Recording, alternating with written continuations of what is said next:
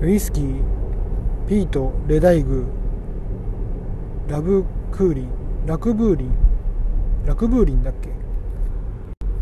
ラガブーリンでした。ということで最近バーに行く機会がなんか多いです。昨日もバーに行ってきてバーでウイスキーを飲みました。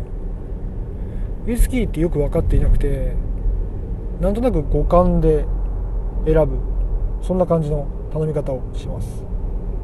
でレダイグを飲んでレダイグ地名ですかね。ちょっと分かりませんけどね。レダイグを飲んで、まあ、結構スモーキーな感じだな。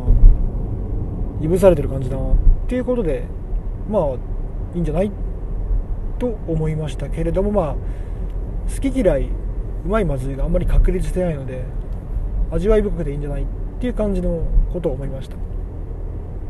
でその後にラガブーリンを飲みました。ラガブーリンなんか今の世界情勢の関係であまり入ってきづらいお酒のようですね。ラガブーリン。ラガブーリンはよりスモーキーな感じで複雑というか深いというかそんな感じがしました。とても解像度がない感想ですね。でこのスモーキーな香りって表現しましたけどもスモーキーな香りのことをどうやら呼ぶ呼び方があるようでピートっぽいとかピート香とかそんな感じで言うみたいですね。初めて聞いてピートってなんだよと思って連れ合いに聞いたらいやわかんないって話でピートについて調べてみました。調べてみるとピートっていう言葉自体はアイルランド。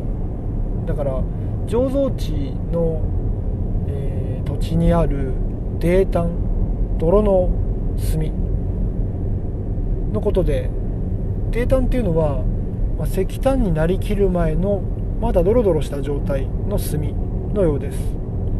でその炭を麦芽を乾燥させる時にその炭を使っていぶすいぶす。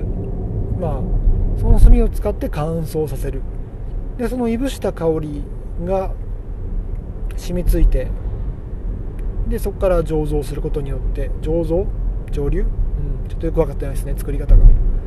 蒸留することによってその独特のピート香が発生するっていう感じの塩梅なようです。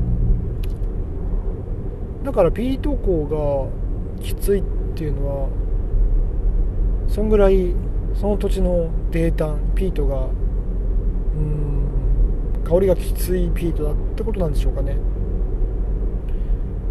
ということでまあよく飲む日本酒なんかとは味わい方が違いますけどもウイスキーはウイスキーなりの香りのジャンルというか知識というか味わいがあって面白いなと思いました。ということで今回は昨日飲んだウイスキーについてピートレダイグなんだっけラガブーリン。